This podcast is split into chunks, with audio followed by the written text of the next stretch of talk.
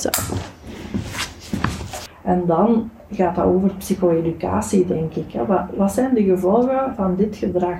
Als jij daarmee blijft doorgaan, wat zou dat dan allemaal kunnen betekenen? En dat gaat dan over fysieke gevolgen, maar net zo mentale gevolgen.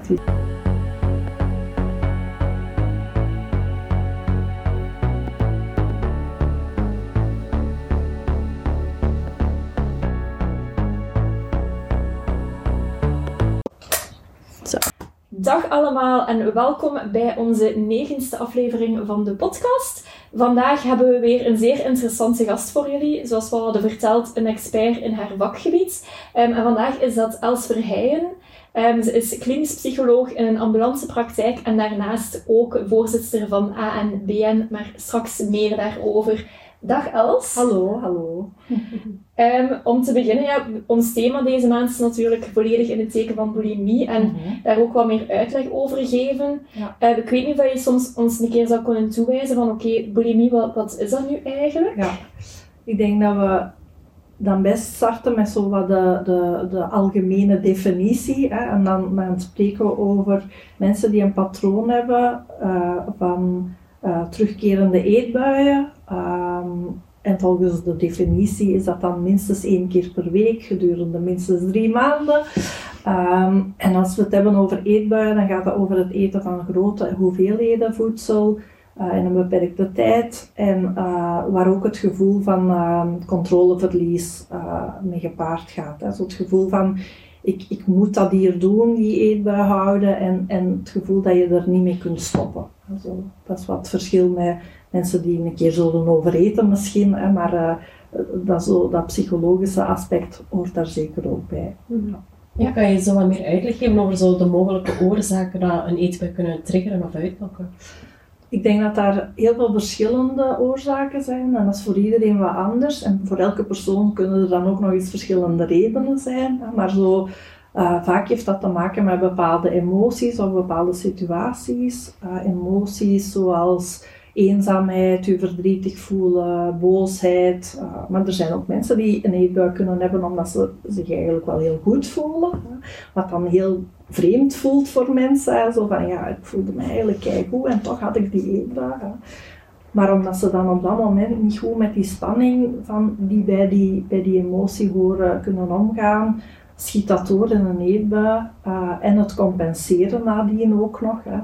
Ehm, en, en soms is het meer het compenseren nadien dat hen de, ja, het gevoel geeft van ik ben even van die spanning af. eh, ik heb mij even getroost gevoeld. Ik heb mij even alleen maar daarop kunnen focussen en alle andere miserie kunnen vergeten. Ehm, dus er kunnen heel veel verschillende redenen zijn. Ja. En zo dat compenseren, ik vind dat zelf in de praktijk altijd heel moeilijk als mensen daarover beginnen, omdat het is vaak, ja, heb ik al opgemerkt, het kan soms zijn wat dat die visieuze cirkel in gang houdt en die eigenlijk ja, het meeste is iets er naar voren komt. Ja. Maar ik vind het soms een moeilijk ook om, om rond te werken, omdat het echt wel met die gedachten ook een stuk gaat. Ja. Zijn er daar eventueel tips in die je hebt, die je kan geven aan mensen die misschien aan het luisteren zijn en die ook met die compensatiegedachten zitten? Ja. Misschien is het gewoon zo, hè, compenseren kan verschillende dingen betekenen ook. Hè. Dat kan betekenen dat mensen na zo'n eetbui gaan braken, maar dat kan net zo goed ook zijn dat ze ja, bijvoorbeeld heel veel gaan bewegen hè, om, om daarvan af te geraken. Ehm, hè, dus er zijn verschillende reacties mogelijk. Hè. Ehm, en de basis van die reacties is inderdaad, zoals gezegd, ik wil af van hetgeen dat ik daarnet allemaal heb opgegeten. Hè, want dat voelt niet goed. En daaraan onderliggend nog eens het idee van, ja, eigenlijk wil ik wat vermageren. Eigenlijk wil ik mijn gewicht controleren. En het zijn die gedachten die natuurlijk maken dat je elke keer opnieuw, als je een eetbui gehad hebt, dat gedrag gaat, dat compensatiegedrag gaat stellen. Ehm, ik, ik denk dat als je mensen wat kan uitleggen van kijk, als je, als je, er zijn een aantal dingen waar je last van hebt. Ehm, die je niet meer kunt doen bijvoorbeeld ook, omdat je, eh, omdat je last hebt van die eetbuien, van die compensatiegedrag. En je wilt misschien je wilt een aantal dingen terug kunnen doen, zoals onge, onbezorgd samen met je vrienden weggaan, hè, of kunnen deelnemen aan een barbecue, hè, zonder het gevoel te hebben van ah, ik heb te veel gegeten en nu moet ik gaan overgeven. Dus zo een aantal dingen die mensen kunnen motiveren. Van, hè, kijk, er zijn dingen die je misschien terug wilt doen. Er zijn ook een aantal dingen waar je van voelt, hm, dat is eigenlijk niet zo goed. Want eetbuien hebben en bijvoorbeeld braken is ook heel vermoeiend en uitputtend. Hè. Je wilt daar misschien wel van af, zo dat, dat stukje mee helder krijgen van wat zijn redenen om hiermee te stoppen. Dat, dat is helpend, denk ik. En aan de andere kant ook zo het uitleggen van als je eetbuien hebt, je gaat compenseren, ja, dat compensatiegedrag lokt eigenlijk weer nieuwe eetbuien uit. En we moeten die cirkel zien te doorbreken. En we doen dat eigenlijk door verschillende dingen. Aan de ene kant je eetpatroon weer wat evenwichtiger maken, zorg dat er regelmaat is. De eerste tip denk ik dat je geeft aan mensen met eetbuien, zorg dat er regelmaat komt in je eetpatroon. En daarnaast leren om met die, met die lastige gevoelens om te gaan. Wat kun jij doen als je je eenzaam voelt?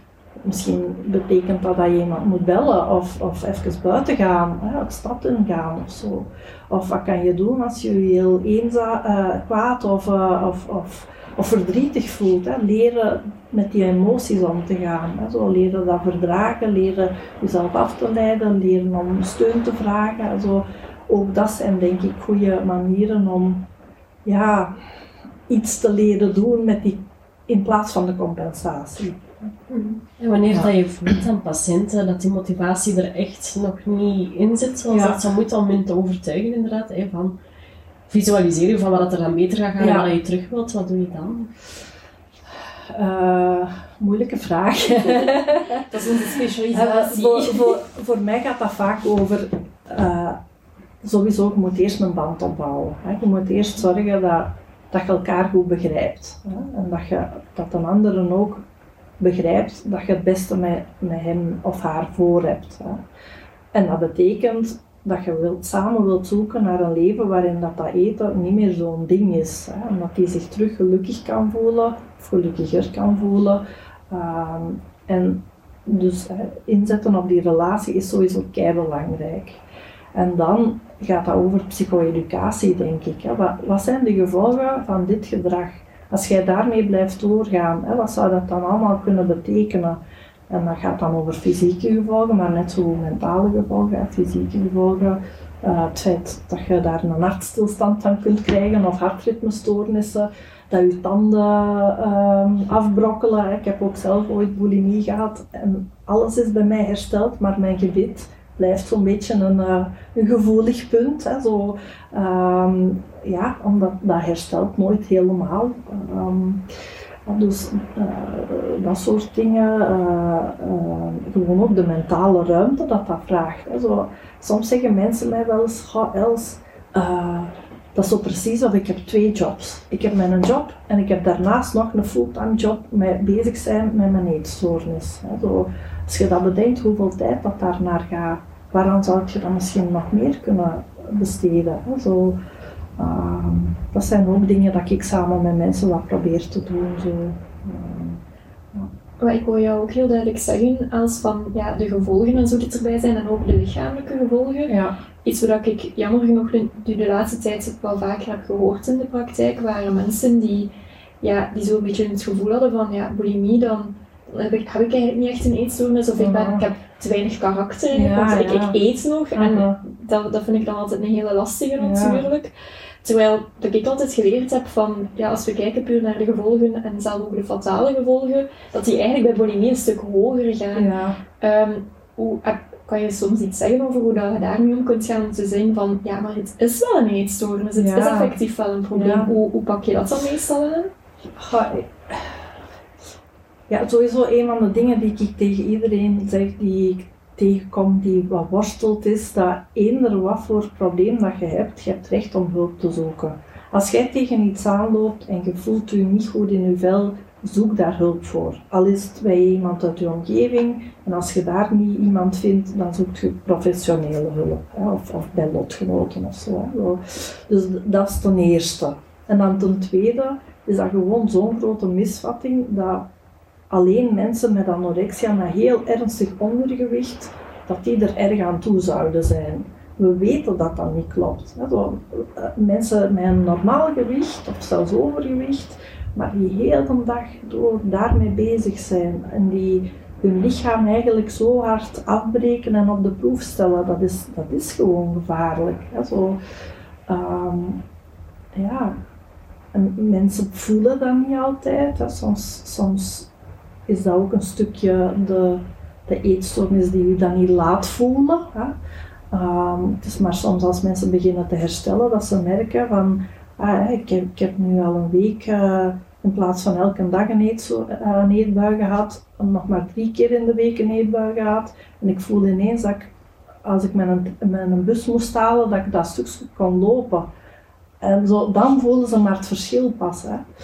Um, ja, dus ik denk dat dat soms ook wat wat extra uitleg vraagt. Van weet welke gevolgen dat, dat kan hebben. En ik hoor u zeggen dat je daar en daar en daar, hè, dat je last hebt van je haar dat uitvalt, dat je last hebt van je tanden, hè, dat die wat gevoelig zijn, of dat je vaak keelpijn hebt, hè, van, van braken bijvoorbeeld. Zo. Het zijn eigenlijk allemaal dingen die daar wat mee te maken hebben. Of slecht slapen ook. Hè, zo.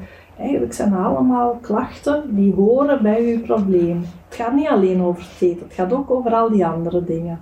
Ja. En dat zo, hè, zo, als mensen dan zo dat plaatje zien van, nou ja, dat heeft, al die dingen hebben eigenlijk ook daarmee te maken. Hmm, ja, maar dat is, daar wil ik dan misschien wel vanaf. Hè, zo.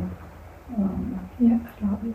En zo, ik heb ook al een keer, ja, ik heb veel mensen dan zo het gevoel hebben van, ja, ik schaam me daar zo'n stukje over, want ja, ja is niet waar dat we trots op zijn. en het is zo, zo zijn ook wel... dat vaak in het, meestal in het geniet, ja, ja. waar de andere mensen bij zitten. Ja meestal inderdaad meestal. Hè? Ja, ja um, en ja, ik heb van heel veel mensen die het daarom ook juist moeilijk vinden om, om daar tegen hun omgeving uh, over te praten. Ja, Maar ik vind het soms ook heel verbazingwekkend, want het was eigenlijk ook bij de getuigenis van uh, Ilana dat er heel veel mensen het moeilijk vinden om ook ja, lotgenoten eigenlijk te vinden. Terwijl inderdaad, er zijn er heel veel, maar het is soms zo wat zoeken tussen wie dat er ook ja, echt inspirerend werkt en wie juist triggerend gaat werken.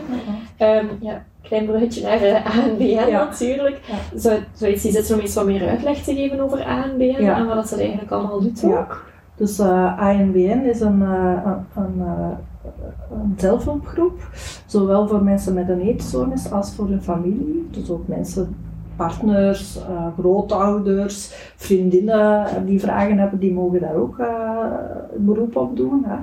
En um, eigenlijk heeft onze VZW zo verschillende pijlers. Eén daarvan is informeren en mensen uitleggen wat is dat eigenlijk een eetstoornis. Hè. Dat, dat, dat gaat over ernstige problemen, maar dat je daar ook van kunt herstellen. Hè. Dat, je, dat, je, dat daar opties in zijn. Hè. Dat, dat is een stukje dat we doen.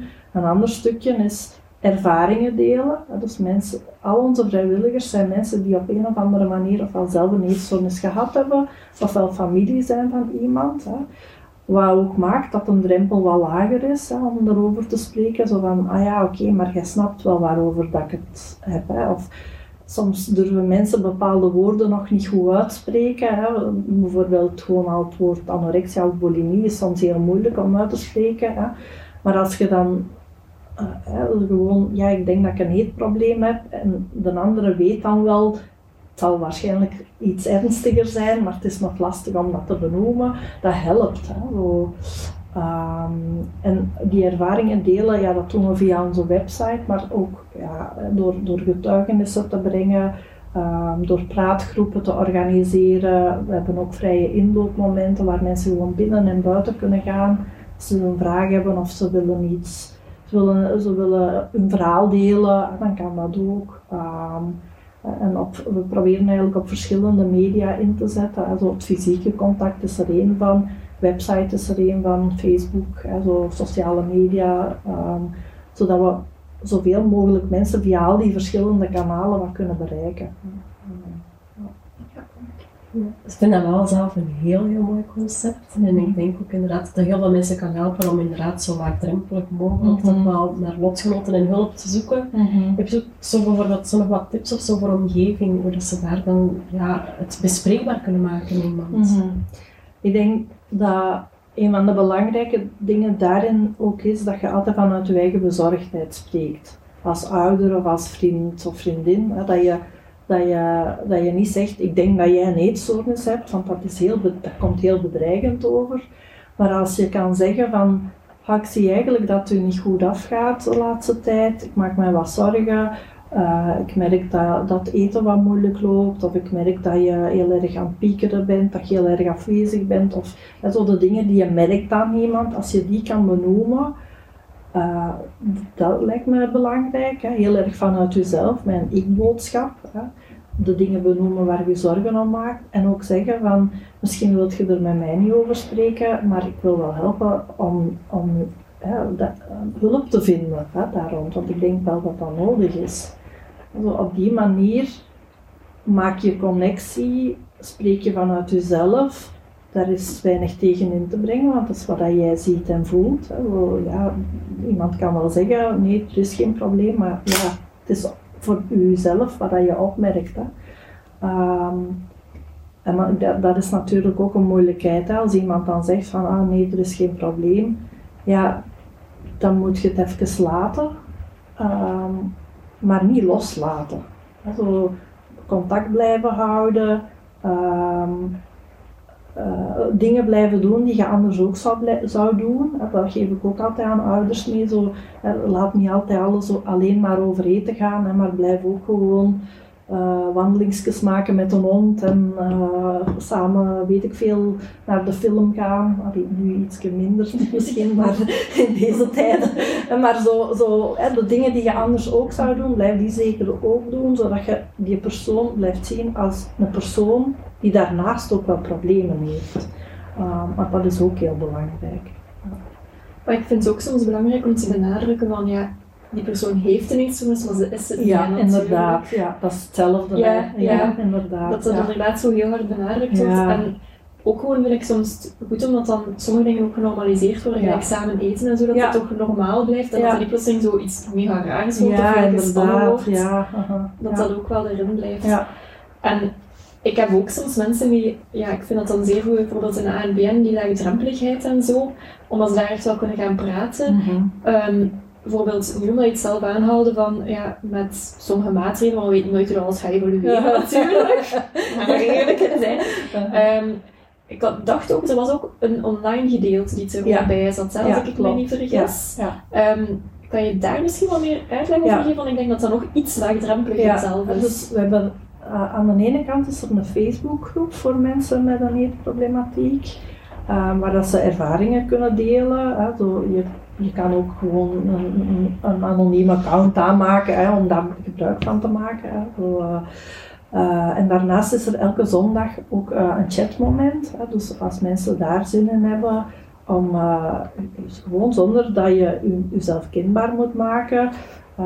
Dat is een uurtje waar dat je met een vrijwilliger en met andere mensen met een problematiek, een eetproblematiek in contact komt waar dat je vragen kan stellen, waar dat je ervaringen kan delen, kan, kan kijken, ah, hoe doen andere mensen dat eigenlijk. Hè, zo, uh, dus ja, zeker voor mensen die, ja, die, die zich niet goed kunnen verplaatsen of die, die er nog niet open voor durven uitkomen, is, is zoiets echt wel helpend. Hè. Uh, ik heb dat in de tijd, heel lang geleden, zelf ook zo gedaan. Hè. Eerst via een forum wat vragen stellen en dan zo, want ik had zo zelf iets van, ja, is het wel ernstig genoeg? Hè? Zo, ja, het is ernstig genoeg. Oké, dan ga ik misschien toch maar eens daarover spreken met mijn psycholoog. Hè? Ja. ja, gewoon soms, soms erkenning krijgen van iemand en zo de bevestiging krijgen van, oké, doe dat maar. Dat is soms genoeg. Hè? Zo, je hebt soms een duwtje nodig hè, om te weten van, het is echt wel oké om erover te spreken. absoluut. En dan, je hebt dan het online gedeelte, maar voor de mensen dat dan echt fysiek iets willen, wat doen jullie daar dan allemaal um, ja, één stukje zijn de, de inloopmomenten. Ehm, we hebben een aantal plaatsen in Vlaanderen waar mensen terecht kunnen in uh, Leuven, in Gent en in Antwerpen en in Dilbeek uh, sinds kort ook en binnenkort ook in Turnhout. Um, waar mensen uh, ja, ook met vrijwilligers in gesprek kunnen gaan. Um, en er zijn ook een aantal plaatsen waar er een praatgroep is. En dat is in Leuven, in Gent en in Hasselt. Daar kunnen mensen aansluiten bij een groep die regelmatig samenkomt. En waar dat je soms ook dan wel wat samen een traject kan lopen. Hè. Dat is nog iets anders dan zo een keer binnenspringen en eens één keer je verhaal doen. Daar kun je echt wel wat lotgenoten vinden die elkaar ook tussendoor nog wat kunnen steunen. Dus dat is, dat is zo nog een extra stapje dan. Hè. Ja. Ik denk dat dat eigenlijk hele mooie initiatieven zijn en dat we ook hopen dat dat alleen nog maar meer en meer kan gebeuren. dat is altijd dat ook. en ook dat jullie steeds bekender gaan worden natuurlijk. Want ik vind, vind het altijd jammer als ik merk dat mensen soms nog de weg niet hebben gevonden. terwijl ja, als je erin zit in die wereld, dan kan je dat natuurlijk. Ja, maar buiten is het ietsje moeilijker. Ja. Dat is ook een stukje de grote reden waarom dat, je, dat we jou zeker ook als gast worden, zouden het ook weer ook mee wat bekender kunnen maken. Is er iets dat je zelf denkt van, na dit gesprek, dat is iets wat ik zeker nog zou willen delen met de mensen, of misschien als tip willen geven, of iets dat je nog wilt, wilt zeggen? Goh, ik denk dat het belangrijkste is dat herstel is mogelijk. En zo, hoe vaak mensen niet twijfelen van, zou, zou dat voor mij wel kunnen? Ik ga ervan uit dat, dat, dat er altijd beterschap mogelijk is. Also, hoe vast dat je ook zit op een bepaald moment in je leven, er kan altijd beweging komen. Hè. Zo, je moet niet op je lauweren rusten. Hè. Zo, en als je het gevoel hebt van, ah, ik heb hier niet de juiste mensen om mij heen, zoek dan maar wat verder. Hè. Zo, ik denk dat dat echt wel iets heel belangrijk is, dat ik zo toch nog zou willen zeggen. Ja. Oké, super. Ja, blij om dat te horen. Ja, het is een hele mooie boodschap is ook om je af te sluiten natuurlijk dat herstel echt wel mogelijk is ook. Hè? Ja.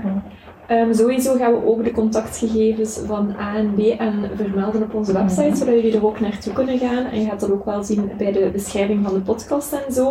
En het is zeker een aanrader om een keer op de website te gaan om ook nog meer te leren en om te weten van, ja, kan ik misschien ergens een keer aansluiten? Mhm. Want ik denk dat, dat is eigenlijk een boodschap die ik misschien nog wil meegeven van erover praten, dat dat ook al vaak mhm. een eerste stap kan zijn richting dat herstel. Want ja soms lijkt het veel makkelijker om in die eetstoornis te blijven, omdat hij ja. comfortabel is en gemakkelijk is. Dat is je kent, hè. dat is de gekende omgeving, inderdaad. En erover praten is moeilijk, maar soms door al met mensen die het ook hebben ervaren in contact te komen, kan je wel zo die, die inspiratie krijgen van oké, het kan ook mhm, effectief mm, echt. Ja. Dus ik denk dat dat wel een hele mooie boodschap is. Mm dat was natuurlijk het einde van ons onderwerp rond bulimie. Dus ik hoop echt wel dat je er ook iets voor hebt bijgeleerd en dat je het gevoel hebt van oké, nu heb ik er wel wat meer zicht op. En de volgende keer gaan we eigenlijk verder duiken in een andere eetstoornis. En dan gaan we het meer hebben over orthorexia. Um, en uiteraard, omdat het over orthorexia gaat, gaan we ook eens kijken naar al het wel en wee van die o zo verdomde dieetcultuur. Want dat hoort daar ook uiteraard bij.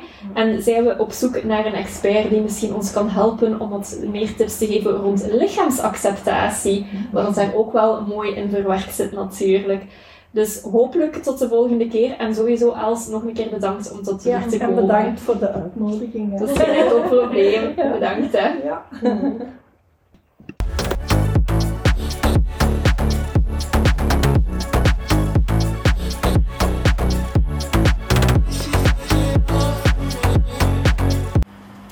We weten dat dit natuurlijk geen makkelijk onderwerp is om over te praten, of dat het misschien eventueel gedachten of gevoelens naar boven heeft gebracht.